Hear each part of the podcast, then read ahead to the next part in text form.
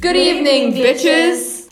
Here comes the first podcast dedicated to everything that's ever given you goosebumps periods, dead end relationships, regretful hookups, or even drunk memories. Honey, this is the place for you. This is the land where all your taboo dreams will come true. And Clara will tell us more about our schedule during the next few weeks.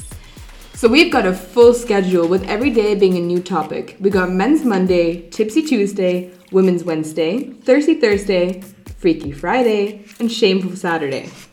We want to hear your stories, and Anna will tell you exactly how that's going to happen. Either DM us on Instagram at that's what she said C or send us an email at that's what she said C at gmail.com. We can't wait to hear your hilarious stories, and don't worry, your secret stays with us.